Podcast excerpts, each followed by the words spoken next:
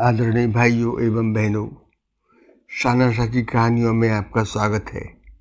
आज मैं आपको सेवेंटी नाइन्थवा संस्करण सुनाने जा रहा हूँ। कहानी में हिंदुओं की पूजने तुलसी महारानी के मूल जीवन पर प्रकाश डाला जा रहा है। आगे, तुलसी मात्र पौधा नहीं है, यह एक लड़की है, जिसका मूल नाम वृंदा था। राक्षस कुल में जन्म हुआ था। बचपन से ही भगवान विष्णु की आराधना करती थी। जब विवाह हुई तो कुल के अनुसार इनका विवाह राक्षस कुल के दानवराज जालंधर से हुआ। जालंधर राज की उत्पत्ति समुद्र से हुई। बड़ा वीर, पराक्रमी एवं बलशाली था। एक बार देवता एवं जालंधर में युद्ध हुआ। जालंधर के पराक्रम के आगे देवता हारने लगे। जालंधर जब युद्ध के लिए प्रस्थान कर रहा था, उस वक्त उसकी प्रतिव्रता पत्नी बंदा ने उससे कहा कि जब तक आप युद्ध से विजय प्राप्त करके नहीं आ जाती, मैं निरंतर पूजा करती रहूँगी। ऐसा संकल्प लेकर उसने पूजा प्रारंभ कर दी, जिसके कारण देवता जालंधर को हराने में असमर्थ हो।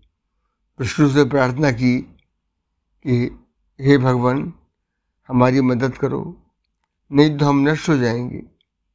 जब तक इसकी पतिव्रता स्त्री बंदा की पूजा वो सत्य तो खंडित नहीं होता, तब तक हमारी विजय संभव नहीं है। भगवान विष्णु ने बताया कि जालंधर की पत्नी बंदा तो मेरी अनन्य भक्त है, उसके साथ छल संभव नहीं है। तब देवताओं ने विष्णु से पुनः याचना की। कि अब तो हमें हमारा अस्तित्व बचाना भी असंभव लग रहा है। भगवान कुछ सहायता करें।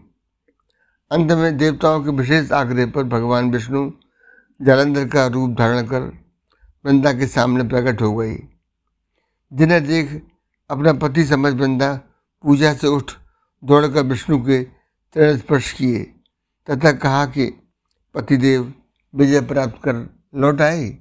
बहुत बहुत अभिनंदन। उधर देवताओं ने जलंधर का सिर धड़ से अलग कर दिया, जो सीधा वृंदा के पास ही जाकर गिरा। अपने पति का सर कटा देख वृंदा चौंक गई। तब पूछा कि, पति के रूप में मेरे सामने कौन खड़ा है? असली स्वरूप में आ जाओ भगवान विष्णु के मूल स्वरूप में आते ही वृंदा विष्णु पर छल कपट के कारण क्रोधित हुई।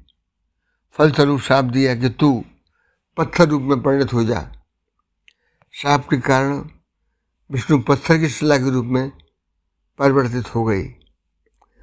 महारानी लक्ष्मी को जब उस घटना बाबत मालूम हुआ तो वह वृंदावन के सामने आकर रोने लगी, तथा शाप से मुक्त करने की याचना करने लगी।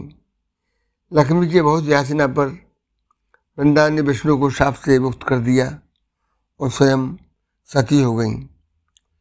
उनकी राख से एक पौधा निकला। तब भगवान विष्णु ने कहा कि आज से इनका नाम तुलसी है और मेरा एक रूप इस पत्थर के रूप में रहेगा, जिसे शालिग्राम के नाम से तुलसी जी के साथ ही पूजा जाएगा। मैं बिना तुलसी के भोग स्वीकार नहीं करूँगा। तब से आज तक तुलसी जी की पूजा सभी करने लगे और तुलसी जी का विवाह आयोजन शालीराम जी के साथ कार्तिक मास में प्रतिवर्ष किया जाता है। देव उठावनी काशी के दिन इसे तुलसी विवाह के रूप में मनाया जाता है। बंधुओं, मेरी कहानी कैसी लगी? कृपया कमेंट दें में यदि जानकारी अच्छी लगी हो तो फॉलो करें। धन्यवाद।